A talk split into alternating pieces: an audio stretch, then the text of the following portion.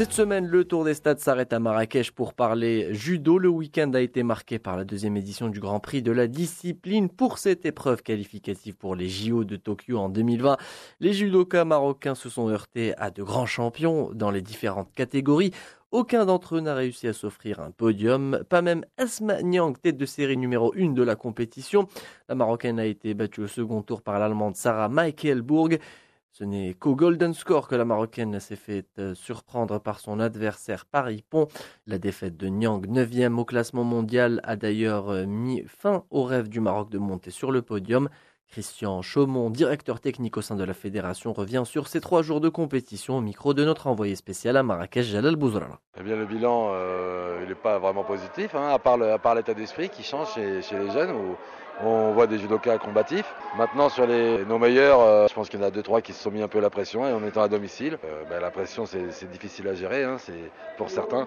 Ils savent qu'ils veulent bien faire devant, le public et puis en même temps, ben, ils, ne veulent pas rater. le fait de ne pas vouloir rater, ben, justement, ça leur fait perdre un peu leurs moyens. Voilà, ensuite, bon, c'est quand même une équipe jeune, hein, ils ont tous entre 18 et 22 ans. Je bon, voilà, l'objectif aujourd'hui, c'est quand même qu'ils on est toujours dans le travail, de leur amener de l'expérience et euh, je pense qu'on est quand même dans la, dans la bonne voie. C'est un grand tournoi, hein, c'est un tournoi international. Euh, cette année, ça y est, la, sélection des jeux vient de commencer, donc euh, le niveau est encore un peu plus fort que l'année dernière voilà, bon, on va, on va continuer notre chemin et on va essayer d'aller chercher ce qu'il faut sur les 2-3 années à venir. Une compétition de haut niveau qui a d'un autre côté permis au Maroc d'en savoir plus sur ses compétences. Chafer Kteni, le président de la Fédération royale marocaine de judo, nous en parle. Il y a un travail de base. On a beaucoup plus d'athlètes compétitifs au niveau international. Ça, ce n'est pas un Open, c'est un Grand Prix. Vous avez vu des champions olympiques euh, qui, ont été éliminés au deuxième tour.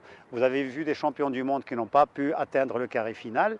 Donc le niveau est très élevé et relevé. Maintenant, on aurait aimé, on est au Maroc, on aurait aimé avoir un ou deux podiums, et on pouvait avoir un ou deux podiums grâce à Issa Bassou qui s'est arrêté, son parcours s'est arrêté en, quart de finale, et Esma Nyong qui n'avait pas eu de chance lors du premier tour.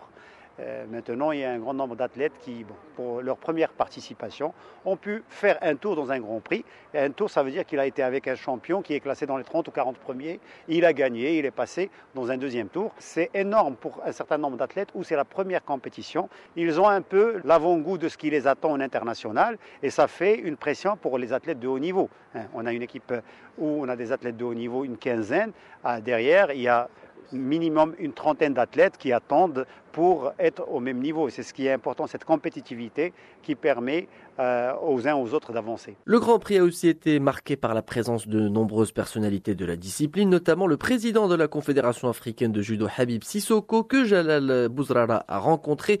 L'occasion était donc idéale pour parler de l'état actuel du judo africain. Comme vous le savez, le judo africain a stagné ces dernières années. Il faut le reconnaître parce que notre équipe euh, l'ancienne équipe, le bureau sortant, a fait 26 ans. 26 ans, donc euh, il n'y avait plus de rénovation, il n'y avait plus de mouvement. Et notre dernier succès, le dernier succès des judokas africains, c'était en 2008 en Chine.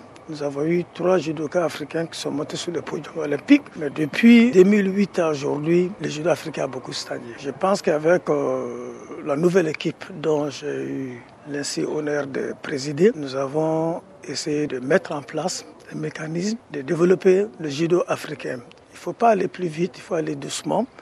Et aujourd'hui, nous, avons, nous organisons plusieurs Open, KD Junior. Cette année, il y a eu KD Junior qui doit se dérouler à Tunisie.